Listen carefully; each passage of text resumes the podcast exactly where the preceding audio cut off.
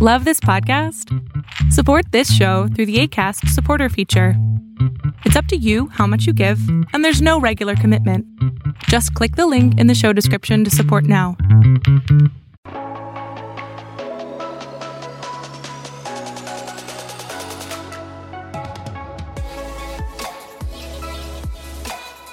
But um, let's go on to the next one. Rumor. White passenger van. Why? it's consider how absurd it is, right? Exactly. White passenger vans or commercial vans with external locks are a sign of trafficking. If you see these vehicles, you should be suspicious.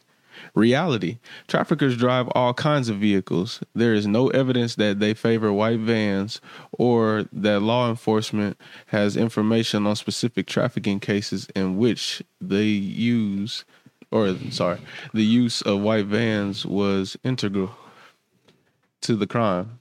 Commercial vans typically don't have a lot of windows and may be used to store expensive equipment for a business, obviously.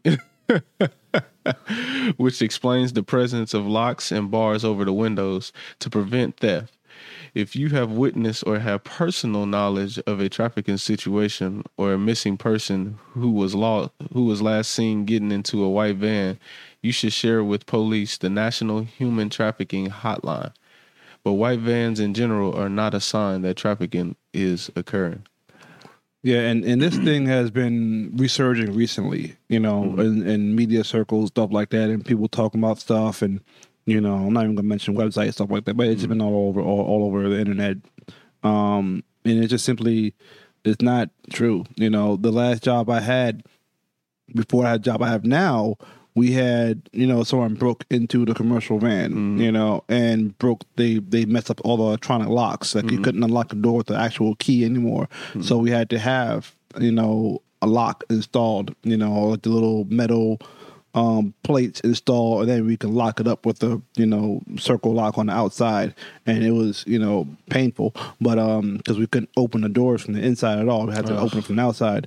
Um, so, but anyways, the point is like. Like literally on my job, like we had that going on, when we had circle locks, but I, I didn't even hear that rumor at the time, so it's just crazy. when I was working for Amazon for my short stint, um, before we the company I was working for, because they would um contract, had the actual um Amazon vans. They had these little white vans, and it didn't have the Amazon logo or anything on it, so you could be driving down the road and nobody would have any idea that you're Amazon. And I was very uncomfortable being in those vans, but again, these are work vans. I'm not driving around trying to traffic people. I'm doing my job. Yep. But that was a common uh, joke, which is definitely not funny when I was a kid, though, about um, white vans being people who are kidnapping kids or uh, child molesters, anyway. Yeah, or even not white, or even just just any color of a van. Like Right. you see a commercial van, especially a black one. You know, I mean, we see it. It's again, it's in Hollywood. You know, th- these kind of tropes are reinforced in the media, Exactly. where you have a black van come up and snatch somebody. And there's numerous movies, too many for me to Right. even number right now. You know, where you see that scenario. You know, but anyways, reality is we already told you. So. Mhm. So here we go. Next myth: watching porn is harmless. So Maria Allen had this quote: "What we see often is what we get used to." Mm-hmm. All right, that's why you call it programming because it's it programs you, right? you know, um, pornography hijacks the reward pathway in the brain and can become a compulsive pathway in in the brain, similar to drug addiction. All right, and we're gonna take a look at this video real fast, a five minute video, and um, yeah, it, it's really It's powerful. worth to watch. It is a good video. This is this is so essential and important because this thing, and when I say this thing, I'm talking about pornography. Is is just plaguing the the secular world and even the church. Yeah. So check out. So and they're gonna show you. They're gonna tell you how it's all how it connects back to sex trafficking. So no, we're not just going off on left field here. No. So but check this out.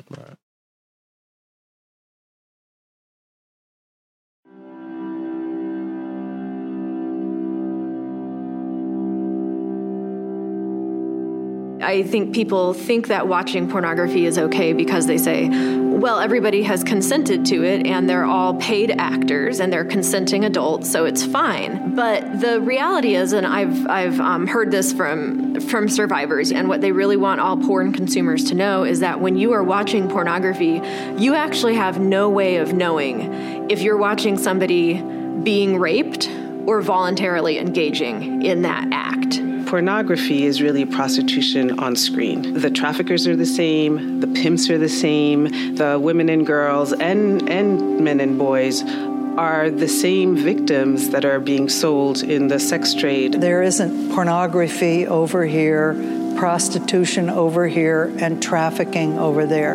They're interlinked. The most interesting study I read is one that did brain scans of men while they were watching pornography. And they wanted to see what areas of the brain light up when men look at porn. It's the part of the brain that deals with objects, not people. And why that is so devastating is the, the more we dehumanize someone, the more possible it is to commit violence against them when you see someone being brutally, really brutalized in pornography, that really has to be done to a, some someone in order to film that. Sometimes we could call something sex trafficking, but if you photograph it, then it becomes pornography. Uh, and if it happens on a date, then it's rape. Uh, when in fact we're really talking about the same same kind of sexual violence and exploitation. In our society, we glamorize the issue of trafficking.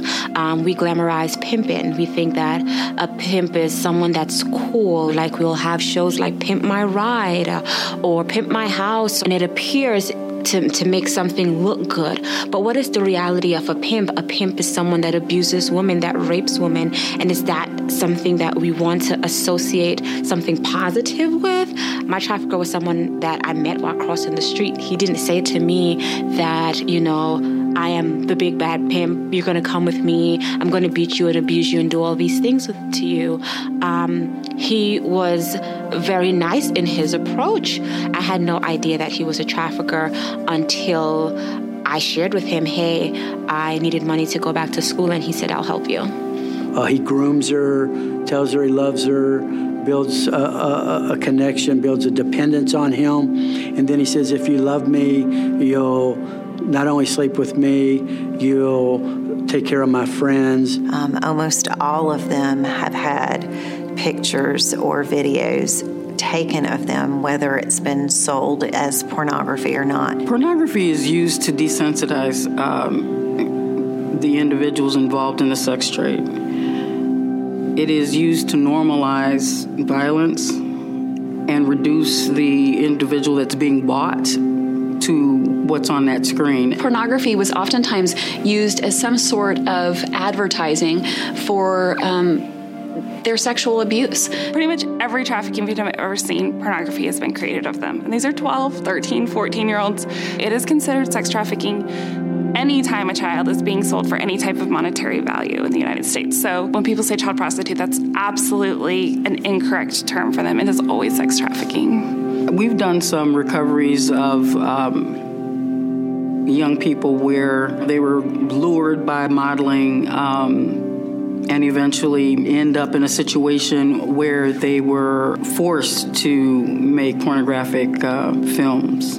Trafficking is a symptom of a problem. It's a supply response to a demand problem. And so if we can address that demand problem, we can really solve a lot of these other issues. I really wish that people who watch porn knew more about that because I think they they believe that they're engaging in this activity in a very passive way and they're like, "Oh, I'm doing it in the privacy of my own home and this is just a video that I'm watching." And they're not associating it with the fact that pornography is very often the, the filmed rape of sex trafficking victims. When you look at pornography, what we're seeing is a cultural acceptance of that type of commercial sexual exploitation. What we don't think about is who are the actors and what are the elements that are contributing to this multi billion dollar sex industry.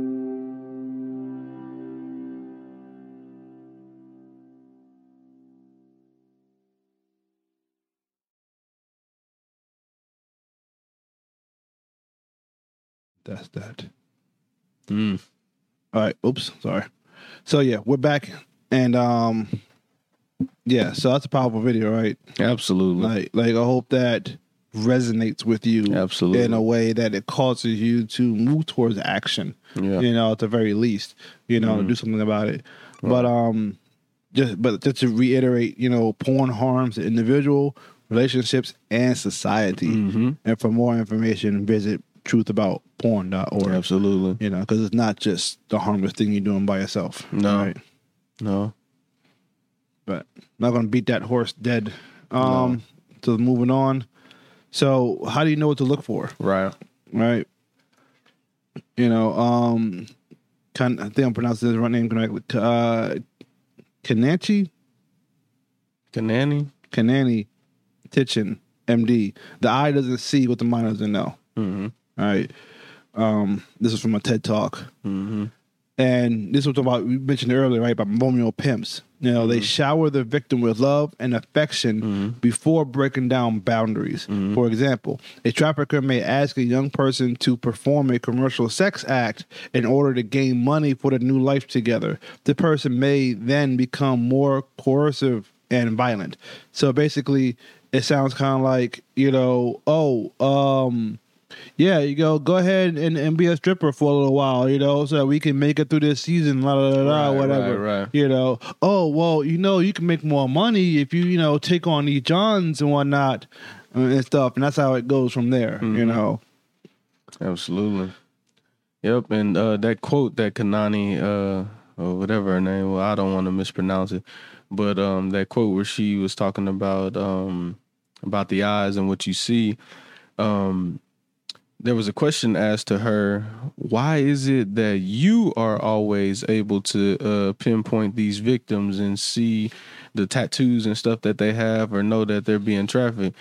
Why are you seeing more of them? She's like, well, it's not that I'm seeing more; it's that I know what to look for. Yes. these other doctors are um, getting the, probably uh, the same amount of victims are coming in. They just don't know what to look Yes, for, and so they're not yes. seeing it. And that's just practical for life in general. If we don't have the information or we don't know, we can be walking by somebody who's being trafficked and we have no idea. She was even pointing out, like I just said, certain tattoos that they have uh, with them being branded. Like money signs, stuff like that. We wouldn't think about that. We'd be like, nice ink, you know? Yeah. and have no idea. So just this has been great with us studying this, just uh, being informed and what to look for and how serious this is. And I actually do look for stuff like that because I actually do start off a lot of conversations with, "Hey, you know, nice ink," mm-hmm. you know, mm-hmm. and it's, it's an easy icebreaker, right? Right. Especially when it actually is good, right? You know, there's people out there some boo boo tattoos, and you don't want to be like nice ink, and, they, and they're sitting there like, "Oh, this thing, I regret this." My- right. Um, but common human business fronts again we mentioned this a little bit earlier from the polaris project uh, modeling and travel agencies employment companies uh, au pair babysitting and international matchmaking services mail order brides right? That actually is a thing and not just a joke. That actually is a thing. You know massage parlors stuff like that you know and i got some examples you know some stuff. So check this out right? So I was, I was just, I, I- just, just for giggles, like I looked it up on Craigslist, right? And all I did was, as you can see up the top up there, you know, I went to Dallas and then went to gigs, went to domestic gigs. I didn't type in anything nefarious, right? You know, but what comes up? Female helper wanted in Plano. But check this out. This guy who posted this is says, "I am an attractive father." Why does that even Why matter? does that even matter? I'm an attractive father, you know, blah, blah, blah, blah. And then in addition, I need some personal assistance out away from the home. Wow. Mm-hmm. Yeah. Sounds sketchy like a sketch artist. Right. You know. And if interested, please send me your name and pic. Like Why why? does your picture matter if you qualify to Yeah. do the work? Uh, You know, and text me. He'll probably Right. he gonna send you a picture back. Mhm. You know, and then eighteen dollars an hour, stuff like that, right? So Oh, here's the thing, right? So if you're um if English is your second language, right? Hmm. This might sound like you might not you might not get the overtones Hmm. that are being thrown here, right? You may not you may not pick up on it. Or or similarly, if you're if you're underage. Right. We mentioned before, until you're around until you're around 20, your prefrontal cortex is not fully developed. Mm-hmm. So you're not you, may not always have the ability to make rational, logical decisions. Right. Mm-hmm. You know, to think critically. So this stuff wouldn't be posted if people didn't fall for it. Yeah, absolutely. Right. Absolutely. So it's there. It's it's right there in plain sight. Yep. You know, not on no dark web. It's on Craigslist. Absolutely. You know, trust me, I don't even know how to get to dark web. but there's another one, right? So This one killed me. yeah, model female, right? So this guy looking for model again, right here in Dallas. You know, and um, I found these on my birthday actually, nine thirteen. But um, yeah, amateur female models n- open needed for open minded shoot, right? You have an open mind, Open yeah. minded shoot. Uh huh. Again, these are the overtones we're talking about that may not be immediately picked Ama- up. Amateur Yeah. female. Come on now. Uh huh. Must be adventurous and fun to enjoy the gig. 150 an hour. Wow. You know. That just sound like we gonna snatch you as soon as you get there. 150 an hour. y- Yeah, you and your friend. Bring your friend to work together. Oh my goodness. You know, and, and again, you know, if English is your second language, you're you're not going to pick up on these overtones. Mm-hmm. You know, it's kind of like if we learn different language and we're not going to understand the the subtleties of slang and overtones and stuff like that. You know, somebody looking at that, you know, if you ain't got your papers, yeah, that's a good opportunity. You know, mm-hmm. like I ain't got my papers or. You ain't got education, mm. you know, or you're in a bad situation. You're trying to, you trying to, you trying to, you know, get out from the situation you are in already. Mm. You're gonna jump from one hot pan to the next hot pan. Man, that modeling thing's not hard for me to believe because I know at least two family members that one is currently a model, one who has modeled, and they talked about how even in the backstage when they're changing, like there's r- it- it- there's really no room to for privacy. One of them had to go to the side and change on her own, but you have men and women just getting naked amongst mm-hmm. one another. Yeah, it's, it's just a thing, and they say, "Oh no, it's just because we got to hurry up and change, and it doesn't matter." Oh, we've seen that before, you mm-hmm. know? and so that's not hard for me to believe that they would do something like that in the modeling business. Exactly. That's not to say all modeling is like that, but yeah. Exactly.